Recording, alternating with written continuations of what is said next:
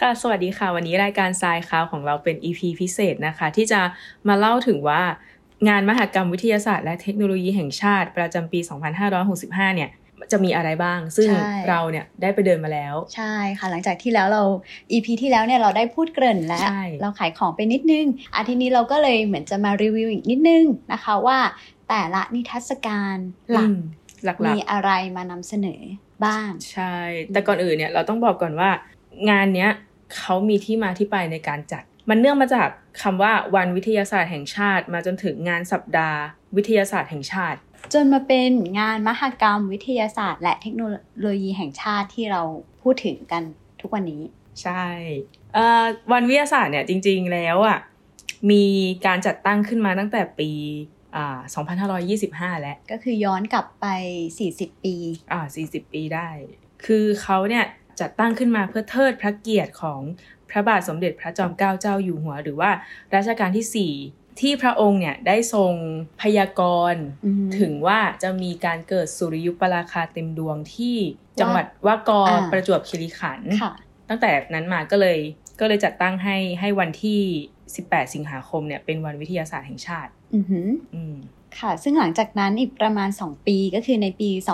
2527 เนี่ย ค่ะ ก็คือกระทรวงวิทยาศาสตร์และเทคโนโลยีในขณะนั้นน่ะนะคะ ก็ได้จัดงานสัปดาห์วิทยาศาสตร์แห่งชาติขึ้น เป็นครั้งแรกเลย เป็นครั้งแรกก็คือในระหว่างวันที่ 18ถึง24 สิงหาคม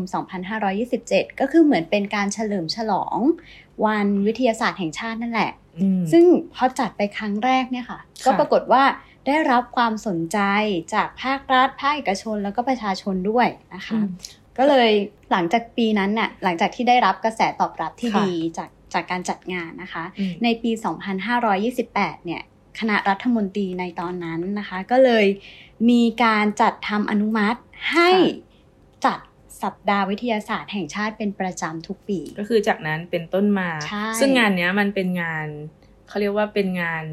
ระดับชาติที่ อือหือ เอาวิทยาศาสตร์มาใกล้กับประชาชนมากขึ้น เอามา ใช่ จัดแสดงให้เด็กๆ หรือว่าประชาชนทั่วไปเนี่ยได้ดูได้แตะได้ ใช่ ได้ ข้า เดิน ถึง ได้ชมกันใช่ทั้งความเป็นวิทยาศาสตร์ที่เป็นพื้นฐาน อือฮึ ไปจนถึงประยุกต์ต่าง ๆ นานา ใช่แล้วค่ะ อืม ซึ่งก็จนถึงทุกวันนี้ก็คืองานมันก็ใหญ่ขึ้นใหญ่ขึ้นเนอะตั้งแต่จัดอ่าตั้งแต่ปี ทางนู้น 2000 ใช่ อืม 2527 ก็ต่อเนื่องมาทุกปีทุกปีงานใหญ่ขึ้นใหญ่ขึ้น ค่ะ จนตั้งแต่ปี 2549 เนี่ยก็เลยเรียกว่าเป็นงานมหกรรมวิทยาศาสตร์ และเทคโนโลยีแห่งชาตินั่นเอง ใช่แต่บางคนอาจจะติดคำพูดกันว่าเออไปงานสัปดาห์วิทย์ไปงาน อือฮึ สัปดาห์วิทย์ซึ่งก็ถูกต้องนะ ใช่ก็ถูกต้อง ใช่ คือมันมาจากงานเดียวกัน ใช่ นั่นแหละ ใช่ ค่ะ มาจากสัปดาห์ที่เขาเรียกว่าเป็นสัปดาห์วิทยาศาสตร์ของไทยนั่นเองค่ะ ใช่จนมาถึงปีนี้ก็คือปี 2565 ที่เรากำลังจะพูดถึงกัน ใช่ใช่ ว่ามีอะไรบ้างนะคะ ใช่ค่ะเอ่อในส่วนของนิทรรศการหลักนี่ก็จะเป็น ก็ตอบรับกับปีเหมือนกัน อืม เนาะ จริงๆที่นิทรรศการหลักที่มาในปีเนี้ยเขาเรียกว่าเพื่อเฉลิมฉลอง ใช่ ปีแห่งจุดจุดจุดๆๆสากล ซึ่งก็มีหลาย ใช่ แห่งจุดๆๆด้วยนะคะ เริ่มแรกเลยก็คือนิทรรศการแก้วเปลี่ยนโลกนะคะ ก็คือเพื่อเฉลิมฉลองปีแห่งแก้วสากล ซึ่งก็คือปี 2515 นั่นเองนั่นแหละ ใช่ค่ะ ซึ่งเอ่องานเนี้ยเขาก็ปีเนี้ยนะคะ International Year of Glass เนี่ยนะคะเขาก็มีบทบาทหรือว่ามีวัตถุประสงค์ของการสร้างความตระหนักให้เห็นถึงคุณค่าของแก้ว ว่าจริงๆ เนี่ยแก้วเนี่ยเป็นวัสดุที่มีบทบาทสำคัญมาก ตลอดประวัติศาสตร์อันยาวนาน ซึ่งก็จากการที่ได้ลองไปเดินดูนิทรรศการมานี่ต้องบอกว่า คือรวมหลายอย่างที่เกี่ยวกับแก้วไว้มากมายนะคะ ตั้งแต่เอ่อในด้านของศิลปะ วัฒนธรรม ในด้านวิทยาศาสตร์ หรือเทคโนโลยีต่างๆ ที่มีความเกี่ยวข้องกับแก้ว ก็ต้องบอกว่าหลายอย่างที่เขาเอามาจัดแสดงเนี่ย คุณผู้ฟังคะ คือเห็นแล้วงงเลยอะว่าเฮ้ยอันนี้มันเกี่ยวกับแก้วด้วยเหรอ ยังไงบ้างคะ อย่างเช่นแบบ อันนี้ขออุบไว้ได้ไหม อ่ะเอาเดี๋ยวให้ไปเดินดูกันเอง ต้องลองไปดูเอง เฮ้ยจ ว่า ริงๆไปแอบไปเดินมาเหมือนกัน อ่า เห็นแล้วเห็นอย่างหนึ่งว่าแบบมาจากแก้วจริง ๆ เหรอ ใช่ไหมคะ จริงๆ นี่เหมือนกันไปไปดูแล้วก็แบบเฮ้ยอันนี้เกี่ยวกับแก้วด้วยเหรอ ใช่ใช่เดี๋ยวขอสปอยอันหนึ่ง อ่า แล้วกัน อ่าอ่าย าสีฟัน อ่าเออเออ ใช่ที่แบบ เห็นเห็นแบบแบบดูนะแล้วแบบเออนี่ก็มีความมีความเกี่ยวกับแก้วจริง ๆ หรอแล้วก็เลยไปอ่านอ๋อมันก็เกี่ยวกับแก้วประมาณหนึงนะเขาก็เลยนำมาจัดแสดงให้ดู ใช่ค่ะ อืม แล้วก็ หลายอย่างเลยแหละ ใช่ใช่ใช่ ซึ่งอันเนี้ยต้องไปดูนะ คือ ใช่ใช่ เออสวยแล้วก็สวยด้วยนะบูธเขาแบบว่า เหมือน มี แชนเดเลีย ใช่ ที่แบบ ค่ะ มูลีแก้วอะไรอย่า ใช่ งนี้เนาะ ใช่ ตั้งแต่เดินเข้าบูธเลย แล้วก็นิทรรศการแก้วเนี่ยเขาก็จะมีการบอกว่าเราควรจะจัดการแก้วอย่างไร ใช่ก็คือ เพื่ ใน อให้ แง่ของ ใช่ เนื้อหาเนี่ยว่าโอเค แก้วเนี่ยอาจจะมี ป ส่ ระ วน โย ห ช ลาย น์ อย่าง มากๆใน หาย ต่อ อย่าง มวลมนุษย ใช่ ชาติ แล้วจะจัดการมันยังไงจะใช้มันยังไงเพื่อให้เกิดระบบเศรษฐกิจหมุนเวียน ซึ่งเป็นเป้าหมายของการพัฒนาอย่างยั่งยืน ใช่ ซึ่งในในในตัวนิทรรศการเองเนี่ยเขาก็จะมีเส้นเรื่อง อืม ตั้งแต่ต้นจนจบก็ถ้าใครว่างก็ลองเข้าไปชมกันนะคะว่า เออ เราจะได้อะไรจากอันนี้บ้าง ใช่ อะไรเกี่ยวกับแก้วบ้างแล้วสุดท้ายแล้วเราจะทำยังไงกับแก้วเพื่อให้เกิดการพัฒนาอย่างยั่งยืน ถูก เพราะว่า อืม มีกิจกรรมหลาย ๆ กิจกรรมด้วยที่อาจจะได้ไปลองเล่นอ่ากันนะคะ มีบางบางอย่างที่บอกว่าแก้วเนี่ยมีหลายประเภทประเภทไหนรีไซเคิลได้รีไซเคิลไม่ได้ อ๋ออั นนี่ก็ต้องลองไปเล่นกันดู ไปลองถ่ายกันดูว่าอันไหนที่ที่เราเจอทุกวันเนี่ยนะคะ ที่มาจากแก้วเนี่ยอันไหนที่จะสามารถนำไปรีไซเคิลได้ ใช้งานต่ออ มก็น่าสนใจค่ะ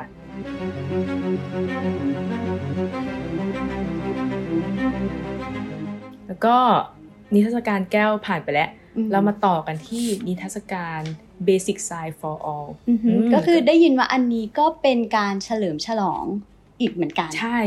ปีนี้มาในธีมเฉลิมฉลองเยอะมากค่ะ จากแก้วไปแล้ว ตอนนี้คือเป็นนิทรรศการที่ชื่อว่าวิทย์คิดเพื่อคุณค่ะ เพราะว่าเขา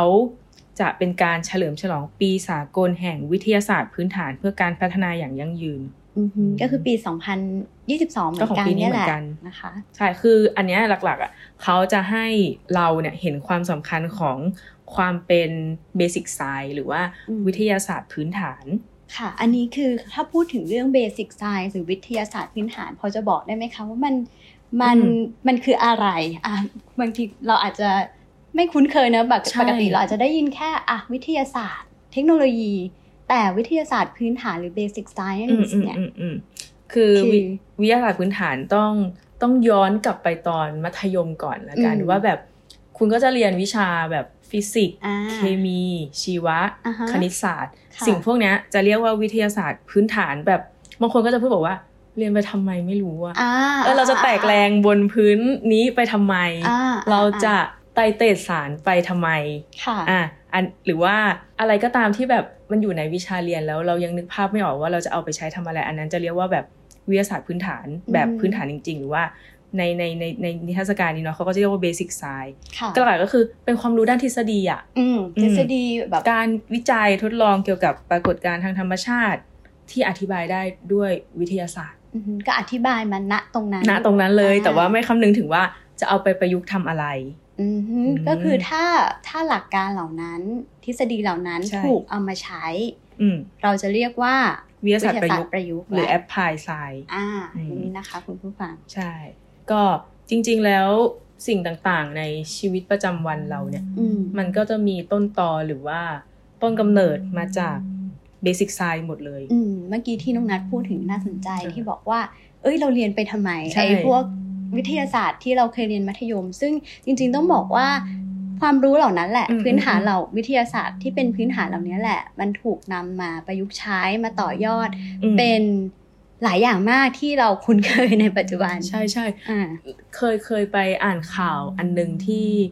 เป็นข่าวดาราศาสตร์นี่แหละค่ะ ที่มีนักวิจัยคนไทยเขามีเขาไปเป็นทีมนักวิจัยด้วย แล้วเขาก็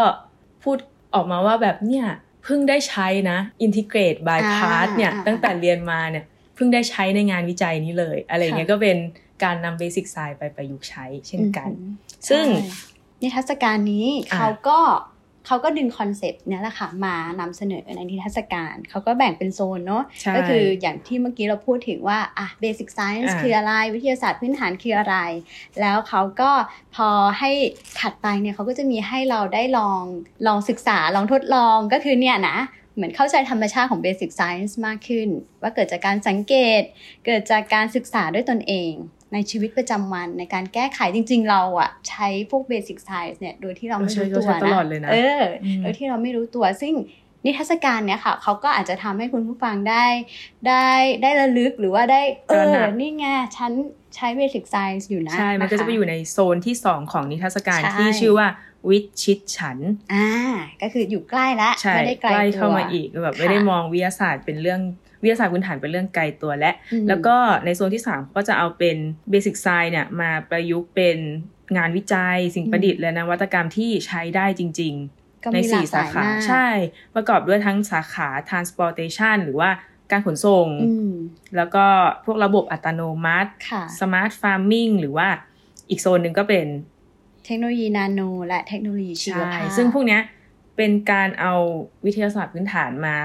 มาทำงานวิจัยต่อยอดแล้วก็นำมาใช้ได้จริง ๆ ช่ ให้รู้สึกว่า เออมันใกล้เรามากขึ้นนะ อะไรอย่างนี้ มต่อไปเด็กๆ อาจจะไม่ต้องถามแล้วว่าเราเรียนไปทำไม เพราะว่าน่าจะมองเห็นภาพแล้วว่าแท้จริง ใช่ สิ่งต่างใช่ๆเหล่านี้แหละ มันมันก็คือเป็นพื้นฐานของสิ่งที่จะเกิดขึ้นนั่นเอง ใช่ใช่ซึ่งประเด็นหลักๆของเออปีสากลแห่งวิทยาศาสตร์พื้นฐานเนี่ยเขาก็จะมุ่งเน้นไปที่บทบาทผู้หญิงในวิทยาศาสตร์พื้นฐาน อันนี้พูดรวมๆนะไม่ใช่แบบเฉพาะนิทรรศการนี้ อันนี้คือของโลกเลย ใช่ อืมเขาจะพูดถึงบทบาทผู้หญิงในวิทยาศาสตร์พื้นฐาน ความร่วมมือระดับนานาชาติที่ปูทางสู่สันติสุขโอ้โหคำดูยิ่งใหญ่มากเลย อือืม แล้วก็การเป็นสาธารณประโยชน์ อันเนี้ยสำคัญ ต่อโลก ว่าแบบเออเราจะเอาเพียวไซน์เนี่ยมาต่อยอดยังไงต่อเพื่อพัฒนาพัฒนาการศึกษาแล้วก็ทรัพยากรมนุษย์ แล้วก็เผชิญความท้าทายในระดับระดับโลกอย่างเช่น ตอนเนี้ยมันมีโรคระบาดอยู่ อืม การการคิดคนวัคซีนได้อันหนึ่งได้ตัวหนึ่งอ่ะก็มาจากเบสิ c ไซน์ที่ศึกษา อ่ะเข้าใจเรื่องเซล DNA ล์ ใน เรื่องอะไร เอ อ อย่าง เออ นี้ ใช่ใช่แล้วก็สุดท้ายก็คือจะนำมาพัฒนาเศรษฐกิจและนวัตกรรมบนโลกใบนี้ อืม ใช่ค่ะ จริงๆนิทรรศการนี้มีอะไรที่น่าสนใจอีกมากเลยอยากให้ไปชมกันนะคะ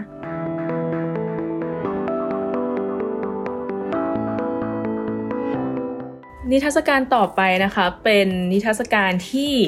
พาคุณผู้ชม คุณผู้ฟังเนี่ยเข้าใกล้ธรรมชาตินิดนึง อืม ชื่อว่าลอดช่องสองถ้ ไม่ใช่ลอดช่องสิงคโปร์ ำไม่ใช่ลอดช่องวัดเจดด้วยค่ะ อ่าแต่เป็นลอดช่องสองถ้ำนะคะ คืออันเนี้ยเขาก็เฉลิมฉลองปีสากลเหมือนกัน ม แต่ว่าเป็นปีสากลแห่งถ้ำและคาร์ส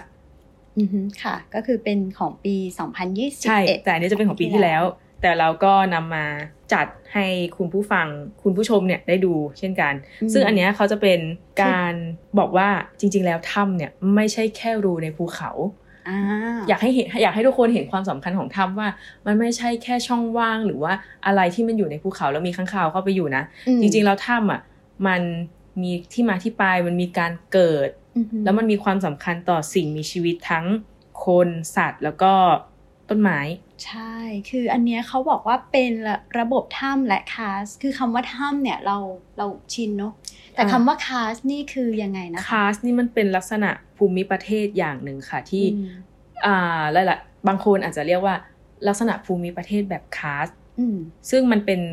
คำค่อนข้างทับศัพท์นิดนึง อ่าฮะ มันเป็นบริเวณที่มันจะเป็นหินปูน อ่า แล้วมีการเซาะของน้ำเวลาน้ำฝนมันตกลงมา เหมือนหิน ก็ งอกหินย้อยอย่างเงี้ยเหรอ ใช่ใช่เหมือนหินงอกหินย้อยคล้ายๆกัน แต่อันเนี้ยจะเป็นแบบเวลาคุณผู้ฟังลองนึกนะคะ เวลาพื้นที่หินปูนแบบเต็มๆเรียบๆเลยอะ อืม แล้ว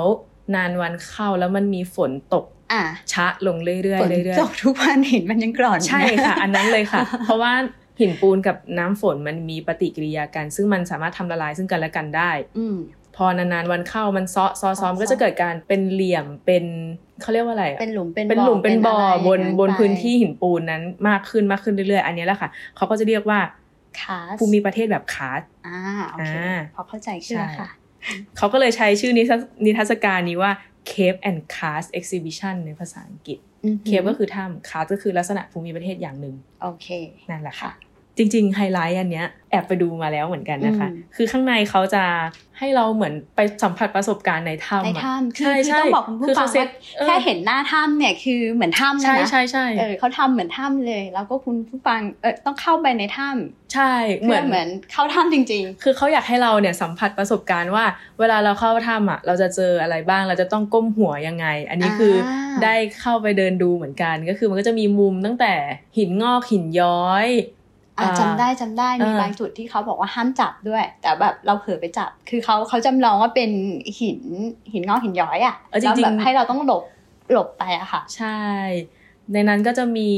ถ้ำรูปแบบต่างๆ ด้วยแบบถ้ำน้ำแข็งก็มี อืม ถ้ำที่เป็นถ้ำที่เราคุ้นเคยกันในประเทศไทยก็มี ค่ะ แล้วก็นอกนั้นก็ยังมีสิ่งมีชีวิตในถ้ำมาจัดแสดงให้ดูด้วยอย่างเช่นแบบสัตว์หายากในถ้ำเขาก็จะเอามีทั้งตัวจริงด้วยนะ แล้วก็ตัวที่แบบจำลองก็มี อ๋ออ ม ต้องมีตัวอะไรบ้างนี่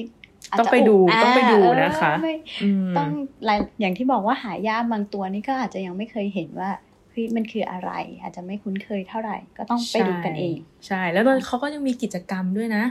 อันนี้พลาดไม่ได้ เห็น เป็น เด็ก ที่ popular มาก ปีนผากันนะคะ ใช่ ใช่ และระหว่างวันก็จะมีกิจกรรมแฮนด์ออนอะไรแตกต่างกันไป ยังไง อืม ก็ลองไปสัมผัสกันดูนะคะ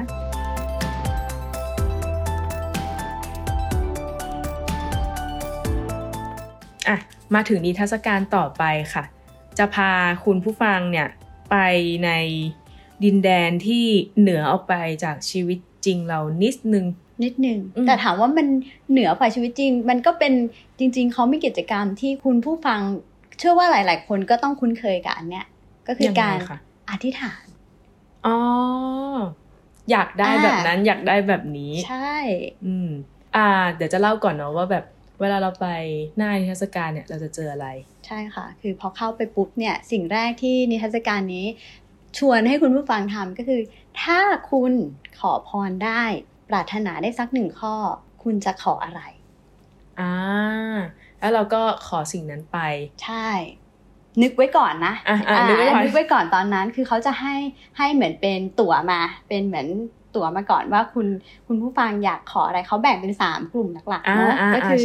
กินดีอยู่ดี อืม สุขภาพดี อืม แล้วก็มีสังคมและสภาพแวดล้อมที่ดี อ่ะ เราก็เลือกมาอย่างหนึ่ง อ่าเลือกมาอย่างหนึ่งแต่อาจจะยังไม่ได้เจาะจงนะ อืม ก็คือแบบโอเค ประมาณ 3 กลุ่มนี้ ค่ะ เลือกมาอย่างหนึ่งแล้วคุณผู้ฟังก็จะได้เข้าไปในนิทรรศการเขาก็จะเหมือนจำลองว่าอนาคตตามชื่อนิทรรศการเลยก็คือนวัตกรรมวันรุ่ง ว่าในอนาคตเนี่ยโลกของเรามันอาจจะเป็นยังไง มีสิ่งอะไรที่อาจจะเกิดขึ้น อ๋อ ที่อาจจะไปตอบสนองความปรารถนาของคุณผู้ อย่าง ฟัง เช่น อ่า อยากเป็นอมตะ อ่ ก็จะมีการเปลี่ยนอวัยวะถูก อ่า ปะ เป็ ที่ น แบบ ไปได้ไหมที่จะเปลี่ยนอวัยวะ หรือมียาอายุวัฒนะอะไร ตรง อื นั้น ม ก็คือสร้างความสะดวกสบายแล้วก็มีความอุดมคติมากขึ้นถูกไหม ใช่ คะ ใช่ค่ะ แล้วในนั้นคือไม่ไม่ใช่แค่เรื่องของร่างกายนะ อืม มันยังหมายถึงเรื่องของสังคมด้วย ที่อาจจะจำลองว่าอนาคตเมืองจะเป็นยังไง อ๋อ ก็เหมือนเหมือนเดินเข้าไปในเมืองจำลองเลย อ่า ใช่ไหมนิทรรศการนี้ ใช่ค่ะคืออ ม เมืองเมืองหนึ่ง เมืองอันในอนาคตที่มันอาจจะเกิดขึ้นและมันมีแนวโน้มที่จะเกิดขึ้น เพราะว่าปัจจุบันก็มีการวิจัยมีการพัฒนาเทคโนโลยีเหล่านั้นที่เขานำมาแสดงในนิทรรศการ อืม ก็อารมณ์คล้ายๆ Basic Science เมื่อกี้ที่เอา อ่า วิทยาศาสตร์พื้นฐานเข้ามาต่อยอด เพื่อให้ ใช่ คุณไปสู่อนาคต อนาคต ที่มีชีวิตที่ดีขึ้น ใช่ อ่านน วัตกรรมที่ตอบโจทย์ความต้องการ อ่ะ ของของคนของโลกเราที่แท้จริง อ๋อ ที่นี่ละเราเราเดินนิทรรศการเสร็จแล้วปุ๊บ เรามีตั๋วหนึ่งใบ อ่า เราเดินดูจุดหนึ่งจุดสองจุดสามที่เป็นอนาคตที่แบบเราอาจจะเจอ อือฮึ แล้วยังไงคะตอนตอนท้าย ตอนท้ายก็คืออ่ะคุณเห็นสิ่งต่างๆ ที่ อืม โอเคอนาคตอาจจะมอบให้คุณตอบโจทย์คุณได้ แต่มันยังมีช่องว่างอะไรอีกไหม มีอะไรอีกไหมที่คุณอยากได้ ที่ยังไม่เห็นในนิทรรศการ ให้ขอพรลงใน อ่า ตั๋วนี้ ใช่ อ่า ใช่ให้ลองเขียนไปแล้วก็อาจจะเป็นการส่งต่อความปรารถนานั้นให้เป็นการแบ่งปันความความปรารถนาหรือความหวังนั้นให้กับคนอื่นๆ ที่อาจจะเข้ามาชมงาน แล้วก็ อืม เห็นไอ้ตัวที่เราเขียนเขียนคำขอพรไว้ แล้ว นี่ ก็ใช่ อ๋อ นี่ไปแอบเห็นตอนท้ายนิทรรศการมาว่าเขาเอาตั๋วนี้แหละ เขียนความอยากได้เขาเรียกอะไรความอยากได้อยาก มี แล้วก็ไปแขวนไว้ที่ต้นไม้ขอพร ใช่ อารมณ์เหมือนสันเจ้าเลยนะ อะไรประมาณนั้น อืม แต่แต่อันเนี้ยเขาพยายามจะทำให้เห็นว่าโอเคหลาย ๆ ความปรารถนา หลาย ๆ ความต้องการของเรา มันเกิดขึ้น หรือนวัตกรรมมันเกิดขึ้น ตอบโจทย์ความต้องการเหล่านั้นด้วยความรู้ทางวิทยาศาสตร์ ด้วยความภาคเพียรพยายามในการที่ทดลองประดิษฐ์ แล้วก็ด้วยความ เอ่อความฝัน คืออ ม มันจะเริ่มจากความฝันความ ความฝั ฝัน น หรือความปรารถนา อืม พอมีความปรารถนาแล้วนำวิทยาศาสตร์เข้ามา สร้างความเป็นไปได้ ใช่สร้างความเป็นไปได้บวกกับความ อืม เพียรพยายามที่โอเคเราเราก็คงมีประสบการณ์ว่ามันอาจจะไม่ได้สำเร็จครั้งเดียว ออมันอาจจะเฟลไปแล้ว ใช่ ร้อยครั้ง แต่ครั้งที่ร้อยหนึ่งมันอาจจะสำเร็จก็ได้นะ ใช่ซึ่งในนิทรรศการนี้ก็มีตัวอย่างของนักวิทยาศาสตร์ที่ที่เคยเป็นคนเหล่านั้น อ่า ที่ทำความฝันให้เป็นจริง อืม ด้วยหลักการด้วยความรู้ทางวิทยาศาสตร์ และความภาคเพียรพยายาม โหนิทรรศการนี้ถือว่าเป็นความยิ่งใหญ่ของความฝันมนุษย์ว่าสิ่งที่อาจจะเป็นไปไม่ได้ อาจจะเป็นไปได้ก็ได้ ใช่ก็คือไม่ใช่แค่นิทรรศเอ่อนวัตกรรมเท่านั้นแต่อาจจะได้รับแรงบันดาลใจดีๆ ด้วยจากนิทรรศการนี้ อืม ก็ไปขอพรกัน ในในส่วนของชิ้นงานจัดแสดงอันนี้ก็ ไฮไลท์ ไฮไลท์ ใช่ค่ะ ไฮไลท์ของนิทรรศการนี้ก็ต้องบอกว่าเป็นเอ่อเป็นงานจากไทยนะ เป็นการวิจัยของของไทยที่กำลังทำอยู่นั่นก็คือ ดวงอาทิตย์เทียม นี่ก็เป็นนี่ก็เป็นอะไรที่แบบมีจริงเหรอ ดวงอาทิตย์เทียม อ่า เราจะจำลองดวงอาทิตย์ได้ยังไง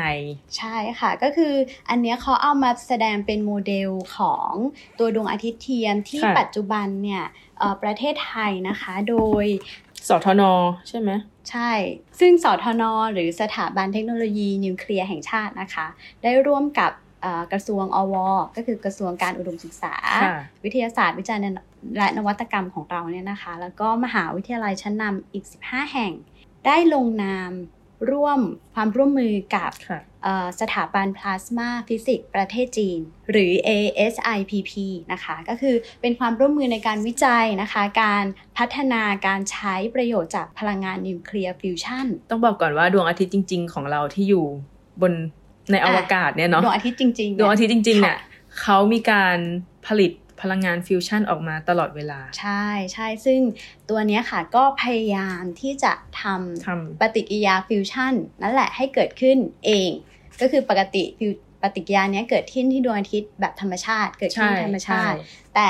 งานวิจัยเนี่ยค่ะก็พยายามที่จะจำลองหรือสร้างให้เกิดปฏิกิริยาฟิวชั่น ก็คือเขาจะเอาผลลัพธ์ที่ได้จากดวงอาทิตย์เทียมที่เราพยายามลอกเลียนแบบดวงอาทิตย์จริงเนี่ย อือหือ มาใช้ผลิตกระแสไฟฟ้า แล้วก็ทั้งทางด้านเกษตรด้านการแพทย์มาใช้ต่อยอด ใช่ เพราะเขาบอกว่าอันเนี้ยค่ะก็คือปฏิกิริยาฟิวชั่นเนาะมันก็ให้พลังงานความร้อน อืม แต่ข้อดีของของอันเนี้ยก็คือมันมันไม่ทำให้เกิดกากคาร์บอน เอ่อเป็นพลังงานสะอาดที่แตกต่างจากอ่าเชื้อเพลิงฟอสซิล ใช่ใช่ ที่เรา ค่ะ อย่างเช่นพวกถ่านหิ ถ่าน หิน แล้วเราเอามาผลิตกระแสไฟฟ้าหรือว่าเอาไปใช้ประโยชน์มันก็จะมีการปลดปล่อยคาร์บอนออกมา ใช่ค่ะ อืม ก็คือถือว่าเป็นเหมือนพลังงานทางเลือกอีกช่องทางหนึ่ง ซึ่ง อืม ถ้าทำสำเร็จประเทศไทยเราก็จะมีเนี่ยค่ะดวงอาทิตย์เทียมเป็นเป็นของเราเอง อืม ซึ่งก็อาจจะไม่ได้นานเกินรอนะ เพราะว่าเขาแผนแผนการพัฒนาของเขาเนี่ยแบ่งออกเป็น 3 ระยะ อ่า ซึ่งปัจจุบันนี้เราอาจจะยังอยู่ในช่วงของระยะเริ่มต้นนะคะ ค่ะ ก็คือในการถอดแบบศึกษาองค์ประกอบนะคะของต้องบอกเครื่องเนี้ยเขาเรียกว่าเครื่องโทคาแมก อ่ะเขามีชื่อของเขา ใช่ ก็คือตอนเนี้ยศึกษาองค์ประกอบทำการเอ่อสร้างโรงเรือนนะคะ อาคารสำหรับที่จะติดตั้งเครื่องโทคาแมกเมื่อเวลาเสร็จแล้ว อืม ซึ่งปัจจุบันเนี่ยกำลังสร้างอาคารนี้อยู่ อืม แล้วก็จะมีการร่วมวิจัยกับจีน อ่า ค่ะ แล้วพอเสร็จแล้วเนี่ยสามารถประดิษฐ์ได้แล้ว ประกอบเครื่องสมบูรณ์จนสามารถเดินเครื่องได้ ก็จะนำกลับมาติดตั้งในประเทศไทย ซึ่งคาดว่าจะแล้วเสร็จในปี 2566 อุ้ยก็คือ ก็ ปีหน้า ไม่นานนี้นะคะก็ต้องดูกันต่อไปว่าจะสำเร็จอย่างไรหรือว่าสามารถผลิตพลังงานได้ ใช่ มากน้อยแค่ไหนนะคะ เครื่องนี้เขาจะตั้งไว้ที่จังหวัดนครนายกถูกไหมคะ ใช่ค่ะที่องครักษ์ที่ อ๋อ สำนักงานเท สำนั ค ก โน งาน โลยี อ่า เลย ใช่สาขาใหญ่ของสทน ใช่ค่ะ อืมเขาใช้พื้นที่เยอะไหมคะ อันนี้ไม่ ไม่ แน่ แน่ ใจ ใจ เห นะ มื แต่ อ แต่ นกัน เห็นแอบเห็นโมเดลที่อยู่กลางนิทรรศการ Tomorrow Tomorrowland อะ อืม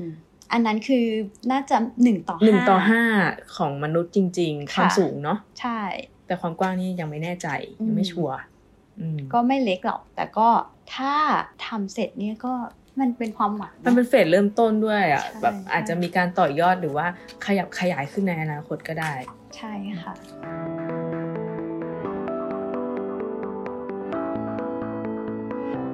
มาถึงนิทรรศการหลักสุดท้ายของ งาน NST Fair หรือว่ามหกรรมวิทยาศาสตร์และเทคโนโลยีแห่งชาติในปี 2022 กันบ้างนะคะ กับ ค่ะ บูธ Creative Side Toy ก็คือของเล่น ของเล่น เป็นบูธของเล่นวิทยาศาสตร์ค่ะทุกคน คือ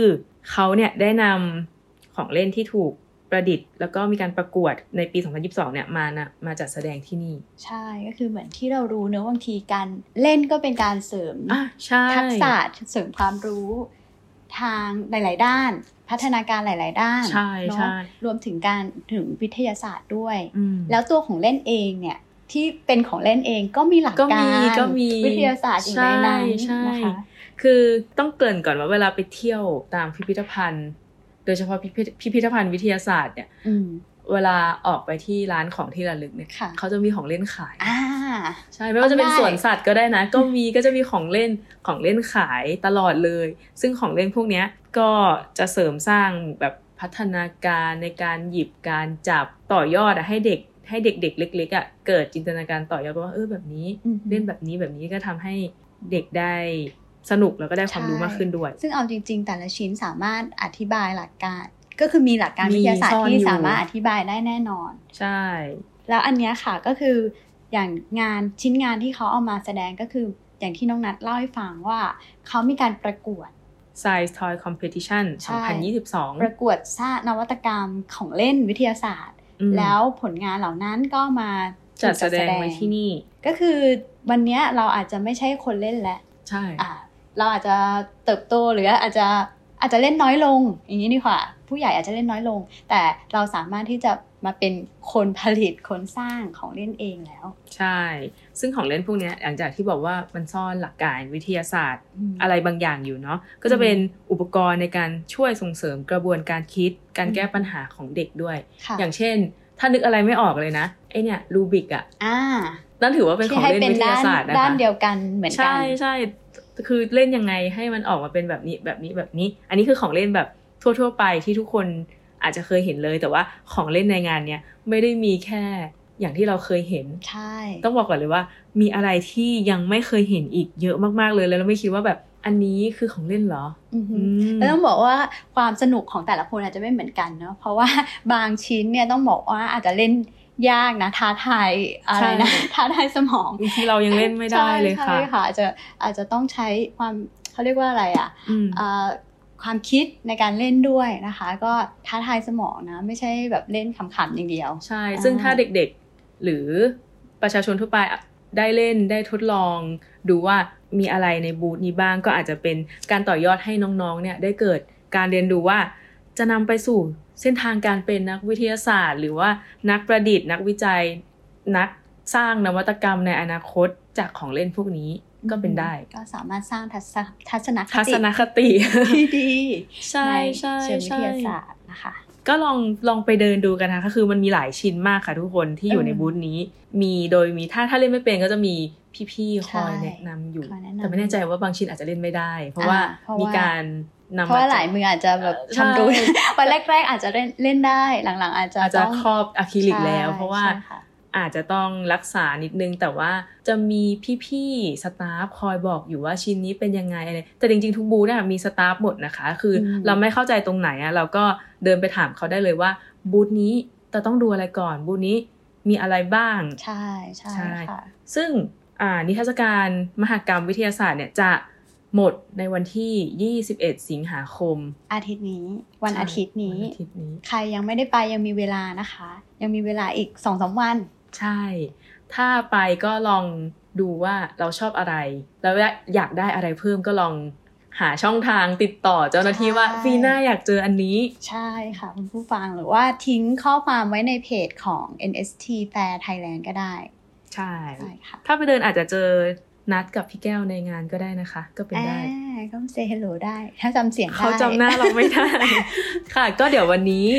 อ่า Size Cow EP พิเศษต้องขอลาไปก่อนนะคะ เดี๋ยวจะขอลาไปเดินนิทรรศการนี่แหละค่ะ อ่า เจอกันค่ะ สวัส ส ดี วัสดี ค่ะ ค่ะ